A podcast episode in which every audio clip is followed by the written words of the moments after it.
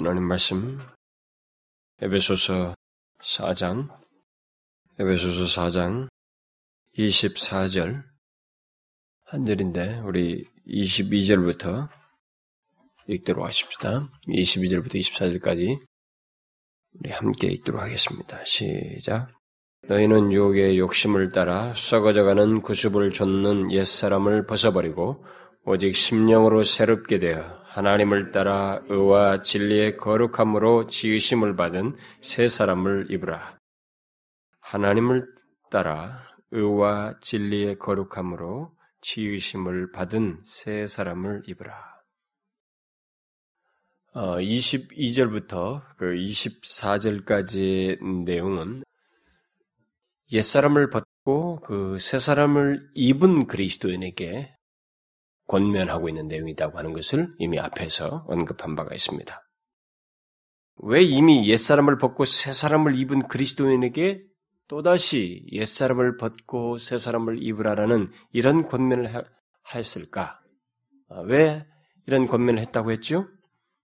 그것은 그리스도인들이 옛사람을 벗고 새 사람을 입은 자답게 살지 않기 때문에 그런 현실적인 문제가 있기 때문이다. 라고 에베소 교회 성도들이 그런 현실적인 문제를 가지고 있었기 때문에 또 그렇게 썼고, 우리들에게도 그런 것이 있다는 거죠. 이런 것들을 그러니까 우리가 이게 기계가 아니기 때문에 인격적인 존재라서 그런 그 오랜 구습 같은 잔재들이 우리 인성을 형성하고 있는 그런 잔재들이 있어서 결국 이런 권면을 하는 것이다라고 그랬죠.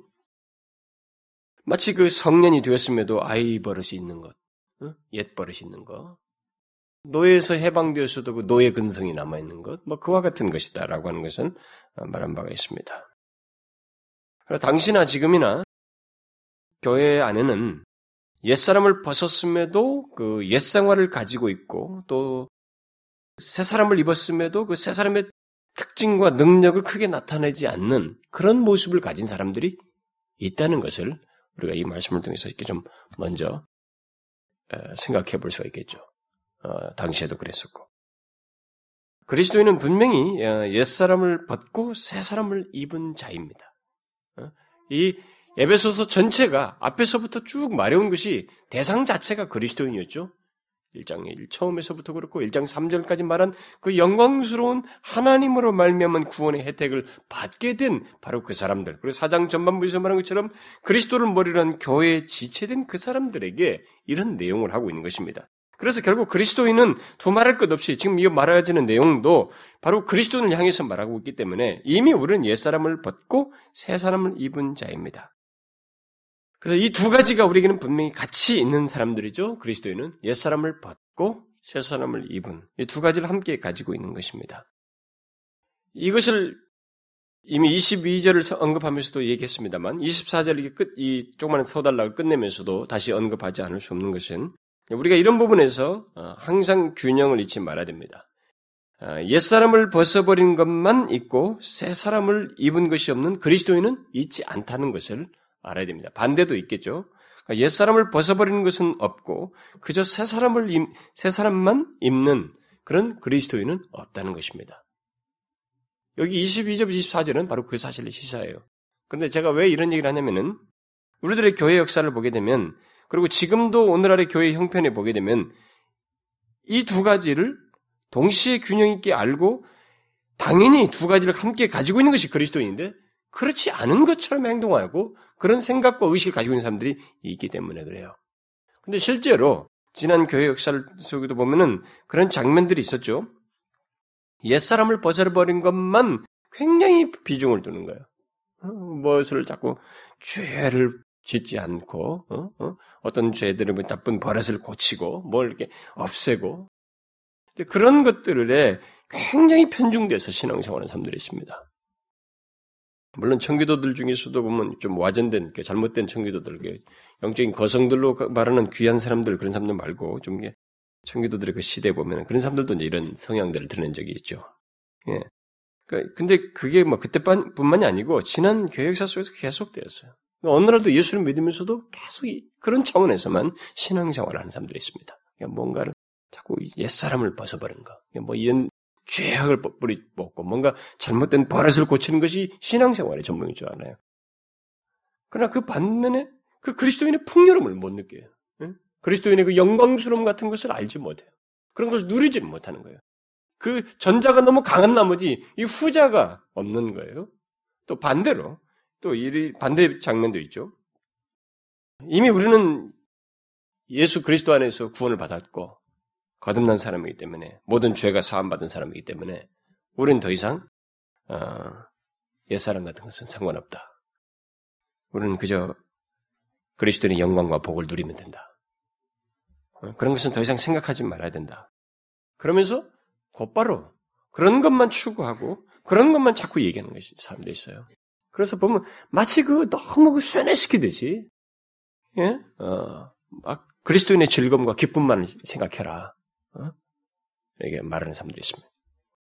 그리고 심지어 그런 식으로 찬송을 인도한다든가 앞에 예배 속에서 사람들의 감성을 자기에서 그렇게 주도한다든가 이런 것들이 굉장히 만연돼 있어요. 역사 속에도 그래 있었고. 그래서 그리스도께서 이루신 것과 하나님께서 의롭다 하신 것만을 강조하면서 옛사람을 벗어버린 것은 어, 다 끝나버린 것, 그것은 더 이상 생각할 필요가 없는 것처럼 생각하는 그런 또 다른 부류가 있습니다. 이게 다 두 가지 극단이에요. 바울은 오늘 여기 22절, 24절에서 두 가지를 동시에 얘기하고 있습니다. 이 사람들은 성도들이에요, 지금. 에베소 교회 그리스도인입니다. 그리스도인데 옛사람을 벗어버리고 새 사람을 입으라는 얘기를 동시에 같이 얘기하고 있어요. 두 개가 함께 있어야 된다는 거예요. 이것만 있고 이것만 없다거나 이렇게 되지 않아요. 두 개는 동시적으로 같이 있는 거예요. 그리고 이미 얘기했다시피 시제가 과거에 일어난 사건들이에요. 그리스도인이 됐다고 했을 때는 바로 이 두 가지가 동시에 있었다는 것을 의미합니다. 그리고 있었다는 것이 그러면 그리스도인 됐을 때는 당연히 드러나야 된다는 거예요. 그런 맥락에서 이런 메시지를 주고 있는 것이죠. 그래서 우리는 이런 부분에서 어, 오해가 없어야 됩니다. 우리들은 옛사람을 벗어버린 것과 함께 새사람을 입은 것이 동시에 또한 함께 있어야 된다는 것, 어, 그런 특성을 가지고 있어야 된다는 것을 염두에 둡니다. 자, 바로 그런 맥락에서 이제 옛사람을 벗어버린 지는 우리가 이미 살폈으니까 이제 오늘은 24절을 통해서 새 사람을 입는 것이라 입으라는 이 적극적인 권면을 어, 살펴보도록 하십시다. 우리는 먼저 여기 새 사람을 입으라는 말이 아, 지금 그리스도인이 되라라는 이런 말이 아니라고 하는 것을 다시 어, 염두에 둘 필요가 있겠죠. 미리 제가 이 얘기를 한 바가 있습니다. 새 사람을 입으라는 말은 그리스도인이 되라는 얘기가 아니에요. 왜냐면 그 여기서도 앞에서도 얘기했지만 우리말만 가지고 우리말만 가지고 말하면은 그렇게 오해할 소지가 있죠. 이 명령어구로 돼 있어서. 근데 이것은 지금 이미 옛사람을 벗어버리라는 것과 이 새 사람을 입으라는 것이 부정과거 시제, 과거 시제예요. 과거에 일어난 사건으로서 말을 하고 있었고 지금 문맥 자체가 예배소서 전체 제가 성도들에게 하고 있기 때문에 예배소교회 성도들인 사람들에게 그리스도인 된 사람들에게 말하고 있기 때문에 이것은 지금 그리스도인 되라 이런 얘기가 아니라는 거죠. 네, 그런 오해가 있었기 때문에 아, 이 얘기를 하는 것입니다. 그래서 이제 여기서 말하는 그, 새 사람을 입으라라고 하는 이 문제는 이미 그리스도인 된 사람들에게 그리스도인답게 사는 문제, 이방인같이 행치 않고 그리스도인답게 사는 문제를 얘기하는 것이다 라는 거죠. 어, 그것을 다시 한번 상기시키고 싶습니다. 결국 바울은 여기서 그리스도인은 새 사람이며 아, 그 때문에 새 사람다운 모습과 삶이 있어야 한다는 것을 말해주고 있는 것입니다. 여러분은 이 사실을 알고 있습니까? 이 바울이 이런 얘기를 했을 때에 당대 그 그리스도인들은 이런 부분에서 뭔가 기억지 않고 있거나 무시하고 있거나 아, 잊고 있거나 뭐 그런 상태에 있었던 것이죠. 자신들이 그리스도인이란 새 사람이다. 그렇기 때문에 새 사람다운 삶이 있어야 된다. 바로 그런 얘기예요. 그러니까 결국 그들은 이런 것을 잊었다는 거죠. 안각하고 있었던 거예요. 우리는 이런 맥락에서 생각해야 됩니다. 우리 자신들에게도 이런 문제는 똑같이 필요로 해요. 그, 그런 맥락에서 질문해 볼 수가 있습니다. 여러분은 이런 사실을 알고 살고 있느냐는 거죠. 그리스도인은 바로 내가 나는 새 사람이라는 사실을 알고 있느냐는 거죠. 그래서 새 사람으로서의 삶과 모습이라는 것이 나에게 있어 마땅하다는 것을 알고 살고 있느냐는 거예요. 저는 과연 오늘날 그리스도인들이 이런 사실을, 이 사실을 얼마나 의식하며 살고 있는지에 대해서 궁금해요. 이 에베소서 전반부에서도 우리가 살펴보았습니다만은 바울이 이 에베소 교회 성도들에게 굉장히 많은 부분을 그리스도인 그들이 하나님을 믿는 그들이 어떤 자인지를 설명하는데 굉장히 많은 것을 하려고 있습니다. 심지어 이 실천적인 내용을 말하고 있음에도 불구하고 지금 그런 얘기를 하고 있어요. 너희들이 어떤 자인지, 그리스도인이 어떤 자인지를 굉장히 집요하게 얘기하고 있습니다. 이것이 결국 그리스도인의 삶을 좌우하는 결정적인 내용이기 때문에 그렇습니다. 오늘날 그리스도인들이 자신들이 그리스도인 된 것을 얼마나 자신이 새 사람이라고 하는 것을 얼마나 의식하며 살고 있느냐. 만약 이것을 의식하며 살고 있다면 그리스도인의 삶은 달라지게 돼 있죠. 달라질 수밖에 없습니다. 오늘날 우리 기독교회가 만약에 무기력하다, 영향력이 더디다라고 하면 여러 가지 이유들 중 하나는 바로 이런 거예요. 자신들이 새 사람이라는 걸 알지 못한다는 거예요. 생각지를 않는다는 것입니다. 그걸 의식하면서 살고 있지 않다는 것입니다. 여러분은 어떻습니까? 여러분은 자신들이 새 사람이라는 것, 그래서 새 사람으로서 살아야 한다는 것을 의식하며 살고 있어요? 보세요, 자신들에 대해서. 살면서. 그런 걸 의식하면서. 그런 존재로서 이 세상의 주인으로서 말이지. 창조자에 의해서 그렇게 새롭게 된 사람이라는 걸 알고 살아가느냐는 거예요. 사실 여러분들은 이런 사실에 대해서 그동안 많이 배웠고, 많이 여기서 증거되었기 때문에, 그래도 이렇게 많이 깨우치고 또 공감도 하고, 그래도 많이 의식하고 사는 편이라고 생각이 돼요. 제가 볼 때는요, 여러분들은. 그래도 좀 나은 편이지 않는가 싶은데, 그에 반해서 사실 우리들의 보편적인 현실은, 이제 뭐 워낙 서울에는 뛰고 나는 교회들이 있고, 유명사들이 많이 있기 때문에 무슨 마치 목회 전선이 뭐 교회가 막 춘추 전국 시대인 것처럼 막 떼거리로 몰려다니고 나는 어제 그 어떤 우리 동료 목사를 통해서 들은 얘기인데 몇 개월 만에 만 천 명이 늘었다고 그래요 한 교회가요? 아, 서울에 막 신문이 한몫하고 뭐 하고 막 그래서 아마 그러다 교회들이 지금 뭐 문제가 생긴 교회들이 막 다 이동한 것 같은데 나는 그게 믿겨지지가 않습니다. 어? 떻게 해서 몇 개월 만에 만 천 명이 증가할 수 있는지. 아, 정말 좀 놀라워요. 근데 그 사람들이 진실로 영혼의 갈망을 추구로 가지고 가느냐면 그게 아니고, 다 회피해요. 물론 교회에서 문제가 있고 어려움들이 있어서 그렇기도 합니다만은, 중요한 것은 그런 것이 없, 자신들이 그 영혼의 분명한 이유들과 내용들 그리고 그런 갈망들 분별 같은 것이 없이 막 그렇게 쫓아다닌다는. 하, 참 그런 것이 저는 되게 안 좋아 보여요. 오늘날 그리스도인들이 나는 이 무기력한 이유가 큰 교회 문제도 아니고 어떤 목사들의 문제도 아닌 것 같아요. 음? 뭐 이게 그, 그런 오늘날 이 한국 교회 서울에 있는 이 추세 이런 것이 아니라고 봐져요. 그리스도인들 자체가 예수를 믿고 주일날 교회에 왔다 갔다 하는 이 사람들 자체가 자신의 존재의 이 중요한 특성을 알지 못해요. 존재의 특성을 알지 못해요. 자신들이 어떤 자인지를 알지 못한다는 거예요. 의외로 우리들이 큰 교회 그런 그나마 그런 데는 좀 소문이 났고 뭐 좀 깨 있다 뭐 좀 뭔가 도전을 받고 있다 그런 건그 사람들이 있어서 좀 그렇고요. 그렇지 못한 교회가 굉장히 많거든요, 여러분 서울에 우리는 자꾸 큰 교회밖에 모르는데요. 우리나라의 80% 90%가 몇백 명 이하입니다, 다. 여러분. 그거 아시죠? 교회 숫자 전체가. 몇백 명 밑에가 다 90%예요, 여러분. 15%인가가 아마 뭐 천 단위 넘을 거예요. 그 대부분이 작다는 거예요. 근데 그런 데서 큰 데가 모델로 삼으니까 사람들이 그쪽으로만 기웃거리는데 천만의 말씀이에요. 대부분의 많은 교회 속에서 우리는 결국 무기력이 양산되고 있는 거죠. 그 사람들은 더. 어, 물론 그런 중에 더 진실한 교회들이 많죠. 작은 교회들하고 그걸 숫자로 봐, 봐갈 수가 없는데.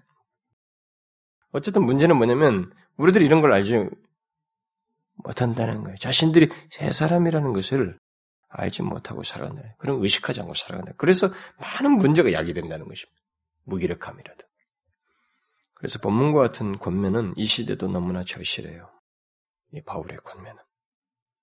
그러면은 이 본문을 통해서 새 사람이라고 하는 어, 새 사람이라고 말하는 것은 어떤 사람일까? 다시 말해서 이 새 사람의 특성이 무엇인지 오늘 본문을 통해서 보면은 참 너무 바울은 탁월합니다. 정말로 탁월해요. 아, 물론 하나님이 바울을 통해서 준 이 계시가 굉장히 주도면밀해요. 우리는 이걸 그냥 지나갈 수가 없어요. 여러분 바울은 신구약을 관통해서 꿰뚫은 사람입니다. 그리고 하나님의 계시를 많이 받은 사람이에요. 그래서 너무 정확한 계시를 우리에게 전달해 주고 있어요. 여기서 우리가 보면 세 사람의 특성이 무엇인지를 앞에서 우리가 옛 사람의 특성을 봤는데 오늘 본문에서 세 사람의 특성이 무엇인지를 정확하게 보여주고 있어요. 자, 먼저 이세 사람의 이 세라고 하는 새로운이라는 말은 옛 사람의 옛과 완전히 대조되는 다른 사람을 얘기하죠. 그야말로 질적인 면에서 새로운 사람을 얘기하는 것입니다. 그야말로 옛 사람과 완전히 다른 성질과 다른 질서를 가진 그 사람을 얘기해요. 그래서 바울은 이 세 사람을 지으심을 받은이라는 말로 먼저 수식하고 있습니다. 이걸 우리가 잘 알아야 됩니다. 세 사람은 지으심을 받은 존재라는 거예요. 다시 말해서 이 세 사람의 새로운은 하나님에 의해서 새롭게 창조됨으로써 있게 된 것이다 라고 말해주고 있습니다. 이 새로움은 인간이 만드는 게 아니, 창출하는 게 아니라 하나님의 창조에 의해서 있게 된 새로움이다 라고 말을 해주고 있습니다. 따라서 이 세 사람의 가장 우선적인 특성은 새롭게 창조된 사람이라는 거예요. 새롭게 창조된 사람이라는 거예요. 바울은 여기서 어떤 사람이 옛사람을 벗어버리고 그 새 사람을 입는 것은 그가 노력해서 되는 것이 아니고 하나님의 창조 행위에 의해서 있게 되는 것이다 라고 하는 것을 말을 해주고 있습니다. 인간은 앞에서 우리가 22절에서 보았다시피 점점 썩어져 가는 옛사람을 가지고 있어요. 인간 자체는 그 모든 인간은 본성적으로 그 태어났을 때 그런 옛사람을 가지고 있죠. 점점 썩어져 가는 그런 특성을 가지고 있습니다. 부패하고. 그렇기 때문에 그런 인간 자신이 스스로 자신을 새롭게 한다는 것은 불가능해요. 그런데 그런 본성을 가진 인간이 새롭게 되기 위해서는 이것은 하나님에 의해서 새롭게 창조되지 않으면 안 된다는 거죠.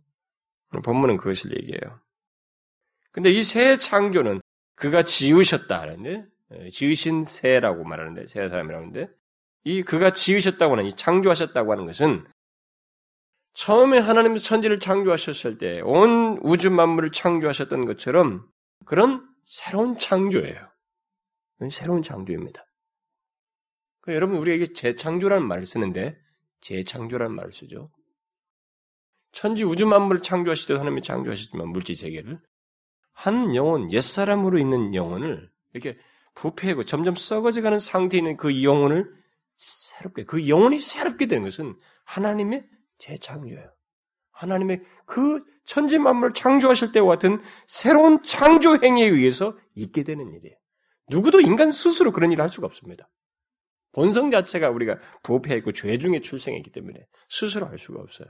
바로 이런 하나님의 재창조 행위에 의해서 있게 되는 것이다.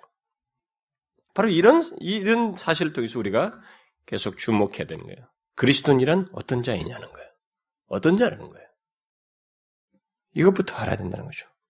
우리는 하나님에 의해서 새롭게 창조된 자라는 거죠. 조금 바뀌고 조금 이게, 이게 대충 이렇게 꾸역꾸역 맞춘 게 아니고 조금 변형시키고 개조시킨 게 아니고 아예 새롭게 창조된 존재라는 거예요. 이 이해부터 분명히 가져야 됩니다. 그리스도인은 하나님에서 완전히 새롭게 된 존재라는 거예요. 새로 지은 존재다. 이겁니다.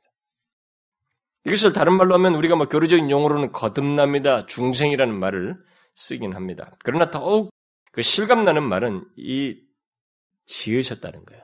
새롭게 창조했다는 것입니다. 새 사람으로 지음 받았다는 것입니다. 이렇게 새, 새롭게 창조된 사람은 사람을 놓고 베드로는 신의 성품에 참여한 자다라고 묘사했습니다.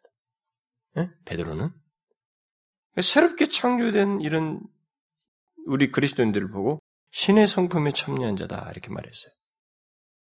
우리는 성경에서 그리스도인들을 어떻게 묘사하고 있는지를 굉장히 잘 봐야 됩니다. 하나님이 어떠하심을 암과 동시에 하나님으로 말미암아 그분과 관계 있는 그의 백성들 그리스도인들을 성경이 뭐라고 말하고 있냐? 결국 하나님이 뭐라고 우리를 규정해 주는지를 잘 봐야 돼요. 그것이 우리에게 말할 수 없는 위로를 줘요. 그리고 삶에 있어서 굉장한 생기를 줍니다. 굉장한 생기를 줘요. 여러분은 자신을 하나님에서 새롭게 창조된 자로 알고 있습니까? 또 베드로가 말한 것처럼 신의 성품에 참여한 자로 알고 있습니까? 잘 보셔요. 그리스도인들 중에는 이 베드로의 이 베드로가 말한 이 내용을 조금 주저스러워하는 사람들이 있어요. 그 말을 받기 너무 황송하다는 거죠. 응? 나를 두고 신의 성품에 참여한 자라고 말하는 것이 너무나 황송하고 쉽게 받아들이지가 않는다는 거예요. 그럼 왜 그렇습니까? 왜? 아, 이게 하나님이 선언인데. 성경의 증언인데 왜 그래요, 우리가? 노예 근성이에요, 이게. 옛사람 근성이라고. 성경은 우리를 가리켜 신의 성품에 참여한다고 말했을 때 그것은 우리들이 선을 쌓아서 이룬 것이라고 말하고 있지 않았습니다. 하나님이 우리를 새롭게 창조하심으로써 그렇게 된 것이다라고 말을 하고 있어요. 그래서 자신의 성품에 속한 무엇을 예를 들면은 그의 생명성과 의로움과 사랑과 같은 이런 것들을 우리 안에 넣으심으로써 그렇게 됐다는 거죠. 신의 성품에 참여한 자. 뭐 내가 신의 성품에 참여할 무엇을 쟁취한 게 아니고 하나님이 우리를 새롭게 창조하심으로써 자신의 그 성품에 속한 무엇을 우리에게 심으셨다는 거예요. 주입하셨다는 것입니다. 우리 안에 넣으셨다는 거예요. 그래서 신의 성품에 참여한 자가 됐다는 거예요. 이런 것을 통해서 그리스도인이 어떤 존재인지를 우리는 잘 봐야 돼요. 어떤 존재예요. 여러분 이 부분에서 조금도 주저할 이유가 없어요. 그리스도인은 신의 성품에 참여한 자입니다. 우리는 항상 이 사실을 기억하면서 살아야 됩니다. 사단은 우리가 그런 자라고 하는 것을 자꾸 잊게 만들려고 해요. 그리고 그런 생각을 하기 전에 다른 생각을 집어넣어요. 너는 안 되는 사람이야. 너는 패배하잖아. 뭐 이러면서 혼과 우를 무너뜨릴 생각들을 수도 없이 집어넣습니다. 여러분 하루에도 일반 심리학 정신분석학자들은 수십만 가지 생각이 지나간다는데 이 수십만 가지 생각들을 보면은 신앙인에게 있어서는 수십만 가지 생각이 근심, 걱정, 염려, 두려움 다 이런 것을 방해하는 요소로 다 다가와요. 물론 일반인들은 다 세상 사단의 지배하기 때문에 그것 아래서 그냥 종로를 담고 있습니다만 우리는 분별할 수 있는 사람들이거든요. 그런데도 사단이 그것을 막 우리를 하는 것에 대해서 유혹하고 이렇게 뿌리는 것에 대해서 분별치 못함으로써 신의 성품에 참여하는 자로서의 그 모습과 특성과 이 그 위치를 그 영광스러운 신분을 누르지 못하는 모습이 있다는 거예요. 그리스도인이면서도 그럴 수 있다 이거예요. 그래서 우리는 항상 이것을 기억해야 됩니다. 어? 여기서 우리를 새롭게 창조되다, 지음받았다고 말하는 것은 이게 그리스 사람의 첫 번째 특성이에요. 우리 그리스도인들을 말하는 특성인 것입니다. 그 다음 본문에서 말하는 세 사람의 특성은 지음받되 하나님을 따라 지음받았다고 말하고 있죠. 하나님을 따라 지음받은 자라는 것입니다. 하나님을 따라 지음받았다는 것은 무엇을 말합니까? 이것은 일단 세 사람의 모델이 하나님이라는 것입니다. 응? 세 사람을 따라 이것은 새롭게 창조된 사람, 그리 새롭게 창조된 사람, 어떤 A를 세 사람으로 할 때이세 사람을 만들려고 하는 세 사람으로 창조할 때 그 모델은 하나님이라는 거예요. 뭐 어디 누구 뭐 탁월한 무슨 누구 어떤 인간이 아니고 하나님이 모델이란 말입니다. 그래서 이것은 그 창세기 1장에서 그런 창조할 때에도 그런 유산 맥락에서 묘사를 했죠. 사람을 처음 창조할 때 바로 뭐라고 그랬어요? 하나님의 형상대로 사람을 지으셨다라고 말하죠. 하나님은 처음에 인간을 창조하실 때도 사실상 자신을 모델로 해서 사람을 지었습니다. 음? 여러분 그걸 아셔요? 하나님의 형상대로 지으셨다는 것은 바로 그런 의미를 담고 있습니다. 그래서 인간은 모두 하나님의 형상대로 처음에 이렇게 지음 받게 될 때 그 하나님을 모델로 해서 지어진 존재. 그래서 굉장히 영광스러운 거예요, 여러분. 인간의 영광스러운 말하죠. 이 동물학자들이나 이 어, 진화론자들이 짐승과 이 저기 음, 인간을 이렇게 같은 수준으로 이렇게 본다는 것은 그건 정말로 어두워진 정말 앞에서 우리가 배웠던 것처럼 어두워진 마음의 허망함에 따른 발상이에요. 전혀 그볼수 있는 눈이 없기 때문에 거기서 나온 생각이에요. 그런데 여기서 흥미로운 사실은 어, 본문에서 하나님의 형상대로 이미 지음받은 우리를 처음에 지음받았잖아요. 어, 그렇게 지음받은 우리를 다시 하나님을 따라 곧 그의 형상대로 지으셨다라고 예, 본문에서 말을 하고 있다는 거죠. 인간을 처음에 만들 때 하나님 형상대로 지었다고 했는데 오늘 본문은 또다시 그렇게 된 존재를 하나님을 따라 곧 하나님의 형상을 따라 하나님을 모델로 해서 지으셨다라고 이렇게 말하고 있다는 것입니다. 그럼 이 말은 무슨 말일까? 이건 무슨 말일까요? 이것은 앞에서 베드로가 우리 그리스도인들을 두고 신의 성품에 참여라고 묘상, 참여한 자로 묘사한 것과 연관되어서 생각하면 아주 이해가 잘 되는 얘기입니다. 다시 말해서 하나님의 형상대로 다시 창조되었다는 것은 하나님께서 우리를 창조하실 때, 새롭게 창조하실 때 자신의 형상에 또는 어, 신의 성품에 참여하는 무엇을 우리 가운데 심어 놓으셨다는 것입니다. 바로 그것을 바울은 본문에서 하나님을 따라 새 사람으로 지음받았다라고 말하고 베드로는 그것을 신의 성품에 참여한 자라고 말하고 있는 거예요. 무슨 말인지 알겠죠? 사실 그것은 타락하기 이전의 상태로 회복시키는 것이라고도 말할 수 있습니다.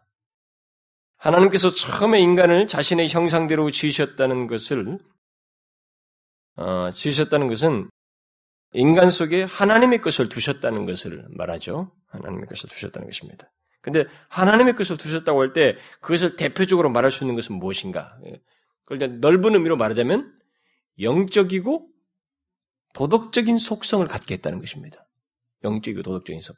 그러니까 하나님의 형상대로 지으셨다, 지었다고 할 때 그것은 하나님의 것을 그 안에 두셨다는 거거든요. 그것을 그 모델로 지으셨다는 얘기인데 그게 그 뭐냐 이게 그 안에 둔 게 인간에게 하나님의 것이라고 둔 것. 자기 모델로 해서 그에게 심으신 게 뭐냐는 거죠. 그것은 일단 넓게 말하자면 영적이고 도덕적인 속성이에요. 이것은 짐승이 없잖아요, 여러분. 짐승이 영적입니까? 아니죠. 도덕적이에요? 뭐 양심의 가책을 받으면서 막 개가 그렇습니까? 어때요? 오직 인간만 그렇습니다. 피조물 중에는 그 어떤 존재도 도덕적인 존재가 없습니다. 인간 외에는. 아무리 원숭이가 탁월하고 개가 사람을 잘 따른다 할지라도 영적이지 않죠? 도덕적이지 않습니다. 이거 하나님 형상대로 창조됐다는 것은 제가 언제 하나님의 형상대로 창조한 것에 관해서만 시리즈로 할 수 있기를 원합니다만은 언젠가 이건 굉장한 내용이에요. 말할 수 없는 인간에게 있어서는 가장 높은 혜택을 주는 거예요. 정말 너무 하나님께서 인간을 높여놓은 거예요. 비조물로 올서 자신이 지은 존재를 너무 높여놓은 거예요. 굉장한 것이죠. 영적이고 도덕적인 존재로 하나님의 것이에요. 그게 그것을 건에 심으셨다는 거예요. 오직 인간만이 가지고 있는 것이죠. 그런데 인간이 타락함으로 이제 그걸 상실하게 되는데, 그러나 타락하기 전에 인간의 상태는 그래서 그런 영적 존재요 또 도덕적인 속성을 가지고 있어서 거룩하신 하나님을 알아보고 그분과 교제를 즐거워하는 거예요. 그리고 거룩을 사랑합니다. 그러니까 인간의 심기운 그 도덕적인 기능과 본성을 따라서 거룩한 것을 좋아하고 하나님과 교제하는 걸 다 행복으로 여겨요. 그게 인간이 본래 창조했을 때의 모습이에요. 그야말로 하나님께 속한 그 의로움이 인간 안에 있었던 것입니다. 인간에게는 처음에 창조했을 때. 그래서 신학적으로 그것을 말하자면 오리지널 righteousness라고 그러죠. 본래의, 뭐또 원래의, 뭐 이렇게 여러 가지 번역을 하는데 본래의 의를 인간에게 두셨다는 거예요. 그것은 하나님의 것입니다. 인간에게 그런 걸 두셨어요. 주셔가지고. 그리고 그래서 사람 안에 그것이 심겨져서 그걸 즐거워하는 그런 성향을 갖고 살았습니다. 인간이. 그러나 인간이 타락함으로써 하나님의 형상에 손상을 입게 되죠. 그래서 영적 존재로 지음받은 인간의 특권인 그 하나님과의 교제가 단절되어지고 깨어지게 되고 하나님의 형상을 대표하는 그 original righteousness죠. 본래의 의라고 하는 것이 곧 의로움과 거룩함이 상실하게 됩니다. 인간이. 그래서 타락 이후의 모든 인간은 손상된 하나님의 형상, 곧 하나님과 교제가 단절되고 의로움과 거룩함을 상실한 채로 태어나요. 그걸 뭐 알지 못합니다. 그래 본능적으로 인간이 태어나서 하나님의 거룩하신 거 의로움을 추구하지 않습니다. 오히려 반대쪽을 향해 선호하죠. 그런 걸 사랑하기보다는 우리 죄를 더 사랑하고 썩어질 것을 더 사랑하는 것이 인간이 태어나면서 보이는 자연스러운 반응입니다. 그게 옛사람의 상태이죠. 그런데 하나님께서 그의 형상대로 오늘 본문에서 말한 것처럼 다시 새롭게 창조하셨다라고 할 때는 다시 새롭게 창조하실 때 바로 이런 것들을 다시 심겨주는 거예요. 그러니까 하나님께서 다시 그런 것들을 우리가 상실했던 것을 우리 안에 다시 심으시는 것입니다. 그래서 하나님의 그 생명을 소유하게 되고 그래서 하나님과 영적인 교제를 하게 되죠. 여러분 예수 믿고 나서 우리가 생긴 게 뭐예요? 하나님과 영적인 교제를 한다는 거예요. 그분께 기도도 하고 하나님 말씀도 듣고 하나님과 교제도 하고 모든 것이 가능하다는 거죠. 여러분 그런 것을 아니 그거 뭐가 대수롭습니까? 여러분 대수롭지 않아요. 밖에 가서 돈 싸주면서 그거 좀 해보라고 해보세요. 못해요. 모방은 할지 몰라도 자기가 인격적으로 하나님을 좋아하고 사랑하고 그 말씀을 듣고 그것을 기뻐하고 즐거워하고 그 말씀을 따라 사는 이런 영적인 교제를 하나님의 말씀과 하는 일은 그 말씀을 통해서 역사되는 이 과정에는 성령께서 개입하셔서 있게 되는데 영혼 안에서 이런 일은 절대로 안 됩니다. 새로 지음받지 않으면 안 돼요. 여러분 그 우습게 알면 안 됩니다. 그래서 그리스도인은 영광스럽다는 거예요. 제가 항상 설교하면서 이건 뭐 천지하고 우주 만물의 존재와도 비교할 수 없는 것이 그리스도인의 신분이에요. 왜냐하면 그 모든 만물을 창조하신 그분이 나를 새롭게 창조하셨거든요. 우주 만물 창조했을 때 이 말씀으로 빛이 있으라 이게 그렇게 창조하신 거예요. 그렇게 창조하신 이가 새롭게 창조한 것입니다. 그 영적인 교제가 가능하게 된 거예요, 하나님과. 그리고 도덕적인 기능과 이런 본성, 다시 말하면 의로움과 거룩함을 다시 갖게 되는 거예요. 그런 원리가, 영적인 거룩한 원리가 우리 가운데 역사되는 그리스도인은. 응? 그 씨앗이 꿈틀고 계속 확장해서 나타나요. 거룩의 씨앗이. 의의 씨앗이 있다고요.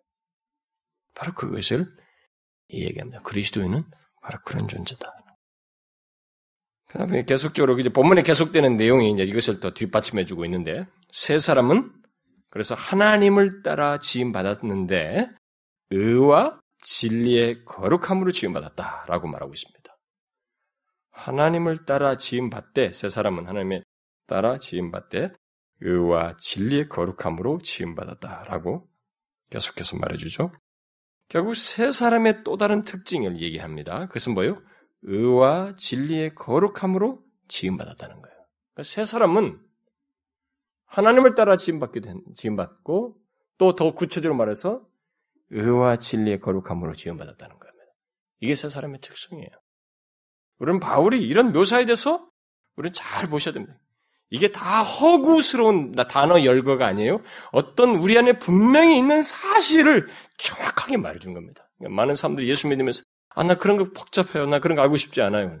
그냥 나는 열심히 하나님 교회 믿고 맡긴 거 열심히 봉사하고 몸으로 때울게요, 나는. 밖에 나가서 봉사하면 잘하겠습니다. 그렇게 믿으면 되지 뭐 이렇게 복잡하게 얘기합니다. 이렇게 할지 모르겠어. 그게 우매하게 예수 믿는 거예요. 응? 우매하게 예수 믿는 거예요. 바울은 우리에게 있는 어떤 내용을 설명해 주고 있습니다. 이런 내용을 모르면서 모름으로 인해서 무지가 때로는 풍성하게 못 누리게 하는 것처럼 이걸 알므로써 풍성하게 누리게 하는 거예요. 모르면 못 누리는 것이죠. 세 사람은 이렇다는 것입니다. 의와 진리의 거룩함으로 지음받았다. 자, 그러면은 의와 진리의 거룩함으로 지음받았다는 건 무엇을 말할까? 먼저 이 말의 한국말 번역에 정확한 문자적인 번역부터 하는 게 좋겠습니다. 헬라어 원문의 번역은 의와 진리의 거룩함이 아니고 진리의 의와 거룩함으로 이렇게 되어 있어요. 진리가 두 개의 단어를 수식하고 있습니다. 소유격을 붙여가지고 진리의 의로움과 또는 의와 거룩함으로 이렇게 말하고 있어요. 자, 이것은 분명 어, 세 사람 안에 심기어진 새로운 본성 또는 새로운 원리를 말하는 것입니다. 그래서 이 세 사람을 지배하는 어떤 삶의 원리라고 어, 말할 수 있겠습니다. 자, 이것을 잘 이해하려면 우리는 22절과 옛사람을 지배하는 원리와 같은 것과 새 사람을 지배하는 원리로 나와 있는 이 내용을 대주해 보면 더 이해가 쉬울 수 있습니다. 자, 22절에서 옛사람을 지배하고 있는 내용이 무엇이었다고 그랬어요? 옛사람을 지배하는 일종의 원리라고 할까요? 그의 내용이 뭐였습니다. 뭐였어요? 22절에서. 유혹의 욕심이랬죠. 옛사람을 지배하는 거예요, 이게. 옛사람을 움직이게 하는 내용입니다. 그런데 새 사람은 뭐예요? 진리의 의로움과 거룩함. 이렇게 말하고 있습니다. 새 사람은 진리의 의로움과 거룩함으로 지음받아서 결국 그것을 따라서 살며 나아간다는 것입니다. 이 대조되는 내용은 옛사람과 새사람을 지배하는 내용이 무엇이고 그것이 무엇에 의해서 자극되고 드러나게 되는지를 말해주는 것입니다. 그래서 성경을 볼 때 이 대조를 정확히 보시면 더 이해가 쉽습니다. 자, 먼저 옛사람을 지배하는 것은 무엇이라고요? 먼저 욕심이라고 말하고 있습니다. 욕심. 그에 반해서 새 사람을 지배하는 것은 뭡니까? 의로움과 거룩함이에요. 그리고 옛사람을 지배하는 욕심을 움직이는 것은 무엇이에요? 유혹이다라고 그랬습니다. 그 유혹의 배후에는 사단까지 있다고 제가 앞에서 얘기한 바 있습니다. 그에 반해서 새 사람을 지배하는 의로움과 거룩함은 무엇에 서 움직여지고 드러나게 돼요? 바로 진리라고 말하고 있습니다. 아주 놀랍죠? 분명하게 다르잖아요. 이게 새 사람의 특성이에요. 새 사람은 이런 달라진 체계를 가지고 있습니다. 옛사람은 옛사람의 체계가 있어요. 옛사람의 체계가 있습니다. 욕심을 따라서 움직이는 자기 체계를 가지고 있어요. 그 욕심은 유혹이에요. 욕심을 움직이는 것은. 이 체계를 가지고 있는데 새 사람은 전혀 다른 체계를 가지고 있어요.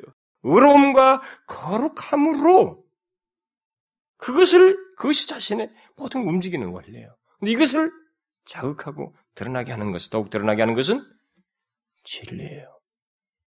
세 사람은 이런 체계를 가지고 있습니다.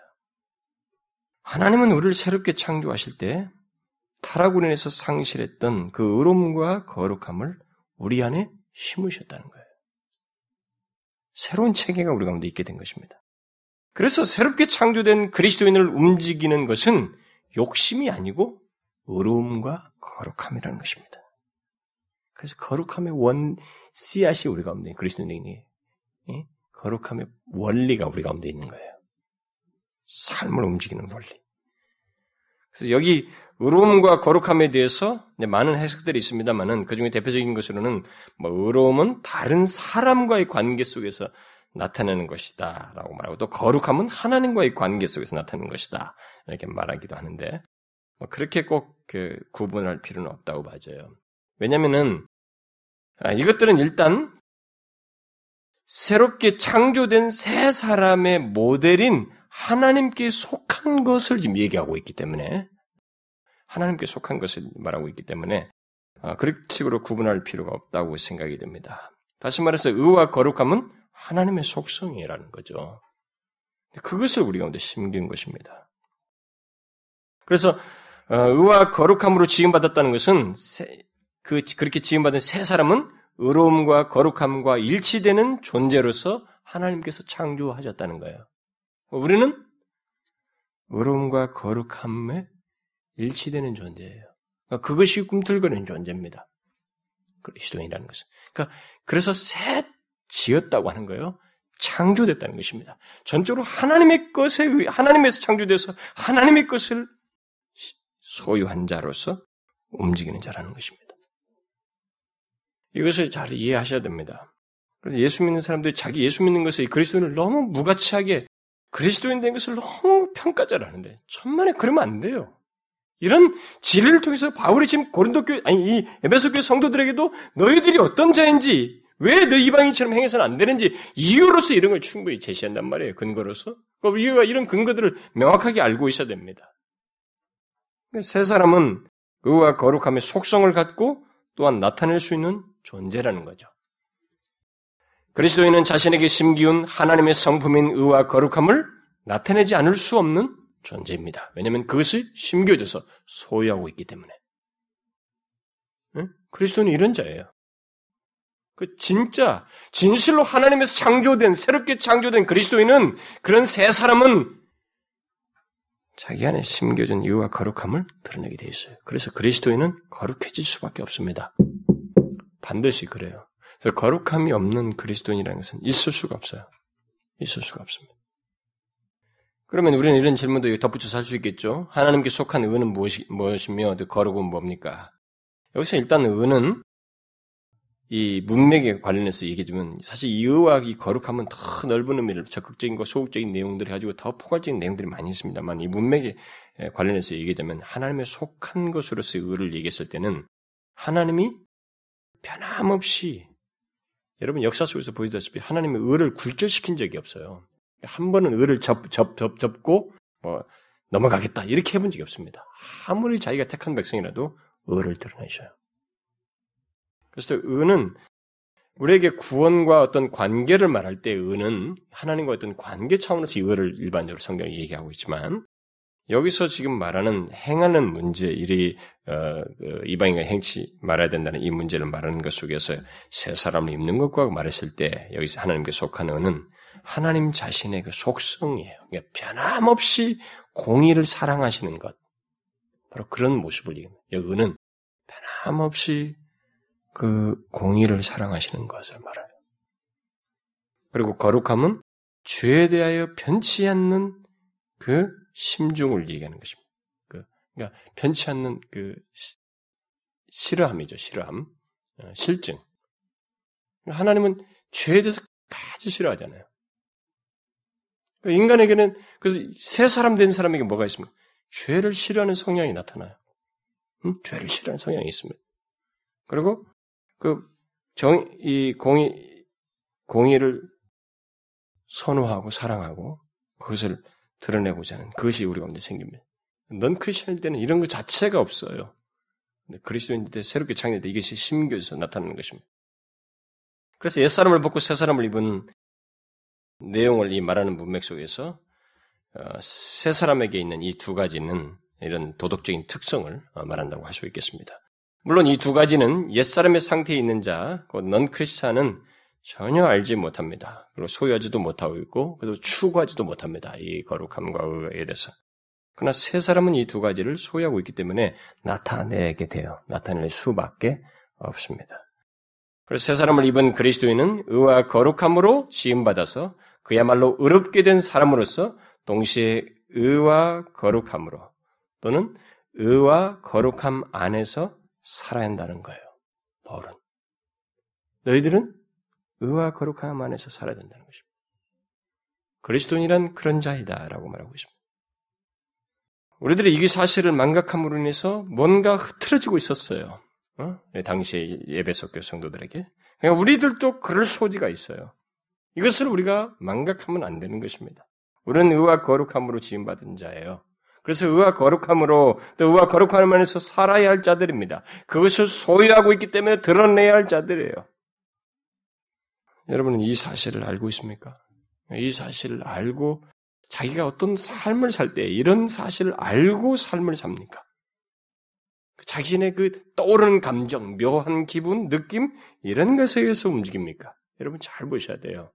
진리가 왜 우리를 사람을 풍요롭게 하고 곁길로 나가지 않고 방향제시하며 세월이 지나도 많은 세파가 있어도 흔들리지 않고 끝까지 나이가 먹도록 믿음을 지킬 수 있느냐면은 그런 것들을 감정에 의해서 요동치는 모든 상황들을 다 잡아주기 때문에 그래요. 그야말로 의와 거룩함 안에서 행하고 그걸 소유한 자로서 드러내면서 살 수 있도록 이게 역사하기 때문에 그렇습니다.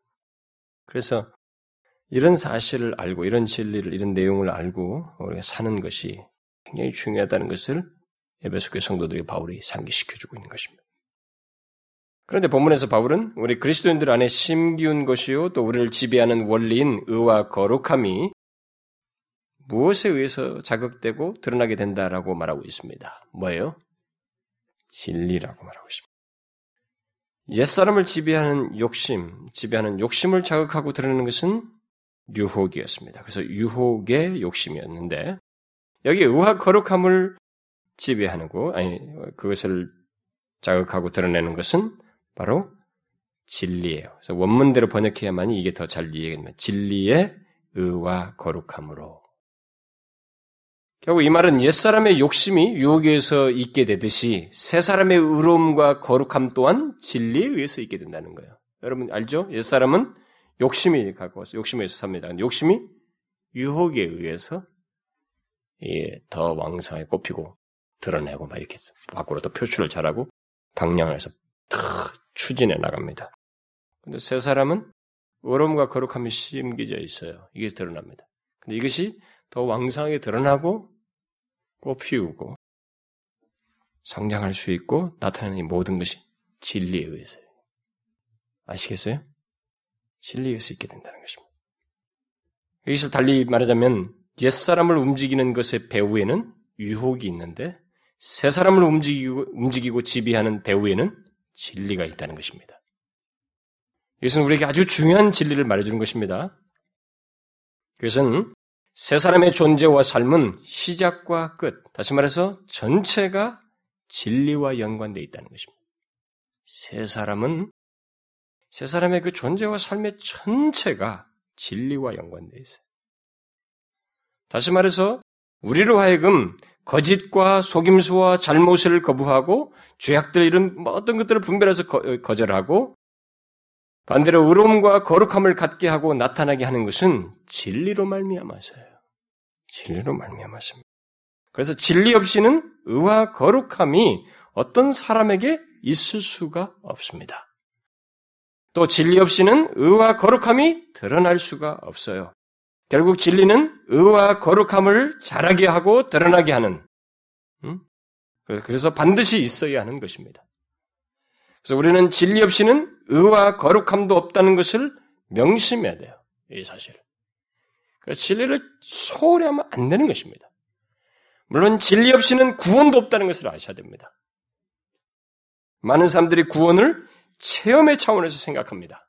예, 특별히 우리 한국교회 성도들은 구원하면 뭔가 체험의 차원을 자꾸 생각해요. 너 체험했느냐? 너 마음을 받았느냐? 그때 뭐가 하늘 믿을 때 어떤 일이 있었느냐? 체험의 차원에서 얘기합니다. 물론 우리 그리스도인에게 있어서 구원과 신앙의 예정 속에는 체험이라는 것이 있어요. 그런데 성경은 놀랍게도 구원을 체험의 차원에서 얘기하지 않습니다. 진리의 차원에서 얘기해요. 이걸 알아야 됩니다. 그래서 예수님도 너희가 내 말에 거하면 참 내 제자가 되고 진리를 알지니 진리가 너희를 자유케 하리라 이런 말씀을 하심으로써 진리로 우리들이 자유케 되고 참 제자가 될 수 있다는 것을 말씀하셨어요. 그러므로 우리는 이 사실을 정말로 오해가 생기지 않아야 돼요. 어, 이것에 대해서 분명, 분명해야 됩니다. 구원은 체험의 문제가 아니고 진리의 문제라는 것을 아셔야 됩니다. 이것을 무시하고 무엇을 체험하려고 많은 사람들이 난리쳐요. 오늘은 예수 믿는 교회마다 이 그리스도인들이 뭔가를 체험하려고 온통 난리를 치는데 그게 뭐냐면 스스로 자신을 오류에 빠뜨리는 거예요. 정말로 저는 하나님이 협력해서 선을 이루시고 그 가운데서 도우시고 어찌하든지 하시는 그런 일마저 없으면은 정말로 많은 사람들이 구제불능일 거라고 생각이 돼요. 너무 예수 믿으면서 진리를 무시해요. 너무 가볍게 여겨요. 그에 반해서 뭔가 한 번의 경험, 그리고 어떤 특별한 집회, 속, 집회 속에서 어떤 인기들 경험을 굉장히 선호합니다. 그게 이상한 거예요, 정말. 왜 하나님을 믿는데 그 체험을 그렇게 선호할까? 저도 어려서부터 체험이 있었던 사람이에요. 응? 그럼 경험한 사람이고. 그러나 그건 우리가 구원과 이 모든 것을 체험의 차원에서 바라보는 것은 바람직하지 성경적이지가 않아요. 구원은 체험의 문제가 아니라 질서의, 진리의 문제예요. 진리로 구원을 얻고 또 그것으로 구원을 이루며 또 궁극적인 목표에 이릅니다. 여러분 진리가 없이는 궁극적인 목표에 못 이뤄요. 구원을 이룰 수도 없습니다. 여러분 구원을 받았다 하면서 또 구원을 이루라고 그러죠. 성화죠. 우리가 계속 성화해 구원을 이루어야 돼. 구원을 다 받았다고 했는데 또 구원을 이루라는 말이 나와요. 이게 다 뭐냐? 여러분 거기에 진리가 없이는 구원을 못 이루어요. 그리고 궁극적인 목표지 못, 따, 못 다다릅니다. 그리스도인의 삶, 그래서 그리스도인의 삶도 진리 문제인 줄 알아야 됩니다. 진리 없는 그리스도인의 삶은 이 세상의 그 윤리와 도덕 수준으로 전락하게 되는 거예요. 여러분 그렇지 않겠어요? 진리가 없는 삶을 산단 말이죠. 모한 진리를 가지고 삶에 분주하다. 어디로 전락하겠어요?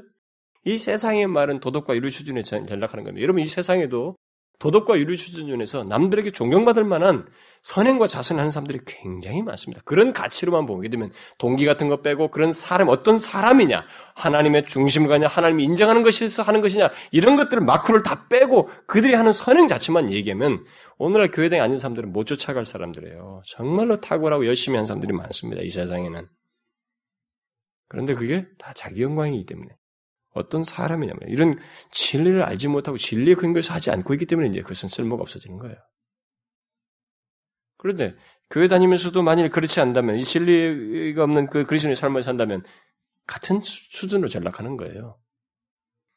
우리는 세 사람의 그 이 또 다른 특성을 여기서 분명히 보게 됩니다.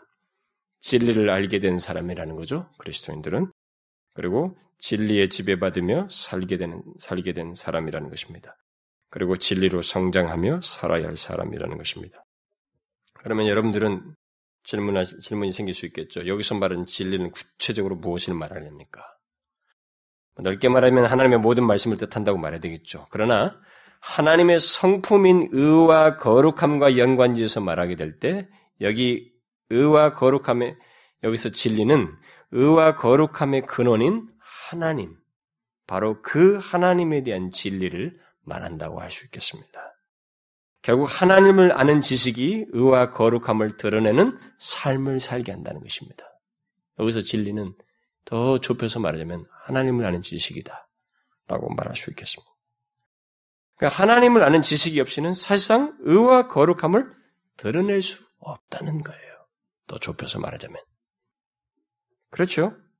하나님을 아는 지식이 없이는 변함없이 공의를 사랑하고 죄를 끝없이 미워하는 그런 삶을 살 수가 없습니다. 몇 번은 할 수 있어요. 일시적으로는. 그러나 끝까지 지속적으로 하지 못합니다. 그 때문에 우리들은 부지런히 하나님을 아는 지식을 갖고자 해야 되고 하나님에 관해서 기록된 이 말씀을 부지런히 듣고 읽고 살펴야 되는 거예요. 이 때문에.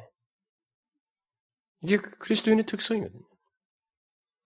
의와 거룩함 안에서 우리가 사는 것과 또 새 사람을 입은 자답게 사는 길은 진리와 관련되어 있어요. 특히 하나님을 아는 지식과 관련되어 있기 때문에 부지런히 우리는 하나님의 말씀을 읽고 묵상하고 살피고 듣고 그래야 되는 것입니다. 여러분들이 하나님 말씀을 듣는 것을 우습게 하면 안 됩니다. 그리고 여러분들이 아무리 탁월해도 저도 성경을 제가 그냥 읽을 때 하고 말씀 속에서 말씀을 펼쳐 열어 보여주는 것하고는 달라요. 그래서 역사를 보면 베드로가 설교할 때 말씀을 열었을 때 3천 명이 회개한 거예요. 베드로 설교를 한번 사도행전 2장을 뒤져가서 분석해 보세요. 시편, 구약의 맥락, 하나님이 임하신 것, 그 주와 그리스도가 되 이것이 쫙 종합이 돼서 나옵니다. 쉽게 말하면 예수 그리스도의 죽으신 것 십자가 얘기하고 있는 거예요. 근데 그것이 설명해서 사람들로 하여금 거기에 반응이 확 일어나지 않도록, 하지 않을 수 없도록 충분한 얘기를 하는 거예요. 사람들이 하나님 말씀을 우습게 하고 자기들이 괜찮다고 이렇게 뭐 대충 성경 읽고 예수 믿을 수 있다는 것은 넌센스예요, 여러분. 그건 하나님 아는 지식에 한계가 있는 것입니다. 그래서 로이존스 목사가 사람들로 하여금 거룩한 삶을 살도록 할 수 있는 확실한 방법이 딱 한 가지가 있다면 그것은 바로 하나님을 아는 것이다. 라고 그랬어요. 응? 하나님을 아는 것이다. 하나님을 아는 지식이 거룩한 삶을 살게 하는 바로 그 한 가지 방법이다. 그랬어요. 맞습니다, 여러분. 우리는 이것을 명심해야 됩니다. 그러면 정리해 봅시다. 왜 바울이 우리 그리스도인들에게 옛사람을 벗고 새사람을 입으라고 말하고 있습니까? 그것은 새 사람답지 않게 살고 있기 때문이에요. 응? 새 사람을 입은 사람답게 살지 않고 있기 때문에. 또 새 사람을 입은 사람답지 않게, 어, 새 사람답지 않게 살지 못하는 것은 새 사람이 어떤 자, 새 사람이 어떤 자인지를 망각하거나 알지 못하고 있기 때문에, 잊고 있기 때문이에요. 그래서 우리에게 새 사람의 특성을 말해주고 있는 것입니다. 이것은 바로 새 사람 된 그리스도인의 특성을 말하는 거예요. 오늘 24절 말씀은. 새 사람의 특성이 무엇이라고 했어요? 하나님에서 새롭게 창조된 사람이라는 것입니다. 여러분은 항상 잊지 마셔야 됩니다. 우주 만물을 창조하신 바로 그 하나님에 의해서 새롭게 창조된 자입니다. 그리스도는 그래요. 이것을 항상 기억해야 됩니다. 이것만 기억해도 여러분과 저는 이 세상을 살 때 굉장히 힘을 공급받습니다. 정말로. 여러분, 이 세상에 우리가 짓고 밟고 지나가는 데가 다 뭐예요, 여러분? 다 하나님 창조한 일부분이에요. 그 하나님에 의해서 창조된 존재예요. 그게 그리스도인입니다. 또, 세 사람의 특성은 하나님의 형상대로 곧 상실했던 그 영적이고 도덕적인 기능과 본성을 다시 갖게 된 자라는 것이죠. 우리는 그런 사람들이에요. 여러분, 예수 믿기 전에는 전혀 그게 없었습니다. 우리는 그 씨앗과 그 원리를 갖고 있어요. 그 본성을 가지고 있습니다. 그 성향을 가지고 있습니다. 거룩한 성향이라는 게 있어요. 그게 그리스도인이에요. 그 다음 특성은 새 사람은 의와 거룩함으로 창조되어서 그것에 지배받고 그 안에서 사는 사람이라는 것입니다. 결국 의와 거룩함을 새로운 본성으로 가진 자이고 나타내야 하는 사람이라는 것입니다. 그리스도인은 그렇습니다. 새 사람을 입은 우리는 그런 사람들이에요. 의와 거룩함을 소유하고 싶은 만 아니라 드러내야 할 사람들입니다. 그리고 마지막으로 새 사람은 삶 전체가 진리와 연관되어 있다는 것입니다. 진리와 연관되어 있다는 것이죠.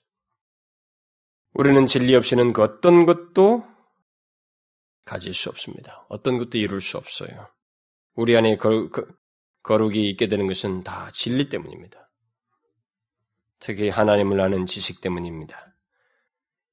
그리스도는 바로 이런 특성을 가진 새 사람이에요. 아시겠습니까? 계속 되뇌이셔야 돼요. 그래서 옛사람의 모습을 가져서는 안 되는 것입니다. 이런 새로운 체계와 특성을 가진 새 사람이기 때문에 옛사람의 생활을 가져서는 안 되는 거예요. 이방인같이 행해서는 안 되는 것입니다. 아니, 행할 수 없다는 거예요. 그러므로 우리는 이 사실을 항상 되뇌어야 됩니다. 사단은 이런 분명한 우리에게 있는 이 존재의 특성이고 우리에게 있는 하나님의 새 창조에서 있게 된 이 내용들을 생각지 못하고 망각한 채 이것을 기억하기보다는 근심에 먼저 빠지고 현실에 먼저 빠지게 해서 우리를 흔들 거예요. 그래서 언젠가 그 로존스 목사 그 인용문을 했다시피 아침에 일어나면서부터 우리는 성경이 말한 대로 그리스도는 예수 믿는 나를 어떻게 규정했는지를 되뇌이고 자신에게 설교하는 일을 할 필요가 있는 거예요. 일어나마자. 나는 하나님에서 새롭게 창조된 자다. 여러분들이 아침에 일어나서 새벽 기도 시간에 언제든 기도의 서른 부분을 하나님이 어떤 분이신지에 대해서 여러분들이 믿는 하나님께 대한 감사의 표현, 하나님에 대한 것을 쭉 말씀을 하시고 하나님께서 나를 뭐라고 간주하시고 부르시는지에 대한 이 얘기를 쭉 해보세요. 시인해보세요. 나는 하나님의 새롭게 지음받은 새 사람이다. 창조주의 소유주다, 소유자다. 나는 하나님의 자녀이다. 여러분 성경에서 말하는 내용들 보세요. 내 안에는 거룩한 씨앗이다. 하나님의 심으신 것이다. 나는 옛사람을 벗고 새사람을 입은 자이다. 말해보셔요. 성경이 말하는 대로. 여러분 이게 아무것도 아닌 것 같죠? 그것을 믿고 그것에 의해서 여러분들이 움직여질 때 잡다한 것들이 틈을 못 타요. 가지치기를 못합니다. 들어오지 못해요. 여러분, 우리들의 삶에 관한 문제는 항상 우리가 어떤 자인지를 알면서 알므로써 이게 더 생기게 드러낼 수 있어요. 어? 그리고 나를 어떤 자로 삼으신 그 이런 사람이 새 사람이 되게 하신 하나님의 막후의 역사를 알므로써 우리는 삶을 살 수 있습니다. 이것을 항상 기억해야 돼요. 여러분 보세요. 신앙생활을 실제적으로 하셔요. 그래서 큐티를 한다고 하잖아요, 사람들이요. 노트에 적고. 그게 바로 이런 것을 돕는 거예요, 그들이. 그런 면에서는 우리가 할 필요가 있어요. 언젠가는 제가 긍정적인 면에서 큐티 생활을 하는 그런 문제를 개인 경건 생활을 할 수 있는 그런 거를 제가 한번 이렇게 특강을 한번 하려고 그럽니다. 여러분들이 이런 것들을 구체적으로 할 수 있는 길을 좀 돕는 일을 하고 싶어요. 여러분 그러세요. 잘 보셔요. 여러분과 저의 삶과 행동과 판단과 결정을 움직이는 것이 무엇인지 잘 보셔요. 그것은 새 사람이라는 데서부터 출발해야 돼요. 응? 나는 새 사람이야. 창조주에서 새롭게 창조된 그리고 그의 형상대로 새로운 것들이 다시 심기어진 새 사람이라고요. 그런 사람으로서 출발해야 됩니다. 무엇을 하든 판단하고 결정할 때 무엇을 하든 간 우리의 행동을 움직이는 모든 것이 여기서부터 출발해야 돼요. 아시겠어요? 이게 그리스도입니다. 그래서 제가 항상 이 예배소서 강의하면서 얘기했다시피 그리스도인은 정말로 영광스러워요. 왜냐하면 너무 놀랍게 하나님이 일을 하셨어요. 그리스도인 되게 하셨다고요. 하나님의 행동 때문에 그리스도는 대단히 복되고 영광스럽습니다. 그 특권은 정말 우주 만물을 주어도 못 바꿀 얘기예요. 물질적인 모든 세계와도 바꿀 수 없는 영적인 재창조예요. 영원한 생명의 창조를 창조. 아, 그래서 그 그런 대상으로 우리가 있는 거예요. 네, 아시겠죠? 여기서부터 출발해야 됩니다. 우리들의 모든 행동과 삶은. 기도합시다. 하나님 아버지, 음, 우리에게 너무 많은 것을 해주셔서 감사합니다. 정말 우주 만물을 창조하셨던 그 능력과 그 행사로 우리를 창조하시고, 다시 상실되었던 그 하나님의 형상의 대표적인 것들을 회복시키시며, 그래서 그것 안에서 살 수 있도록 인도해 주시고, 그런 자로, 곧 새 사람을 입은 자로 이렇게 살게 해 주셔서 감사합니다. 하나님 아버지, 이것을 날마다 기억하고, 우리는 옛사람을 벗었고 새 사람을 입은 자라고 것을 분명히 기억하고, 삶을 살아가는 저희들 되게 주옵소서. 하나님 어떠한 그 판단과 그 결정을 하고 행동을 하고 움직일 때는 그 모든 것을 움직이게 하기에 앞서서 우리가 어떤 자인지 바로 하나님에 의해서 창조된 새 사람이라는 것에서부터 출발하는 저희들 되게 해 주옵소서. 모든 말씀 예수 그리스도의 이름으로 기도합나이다.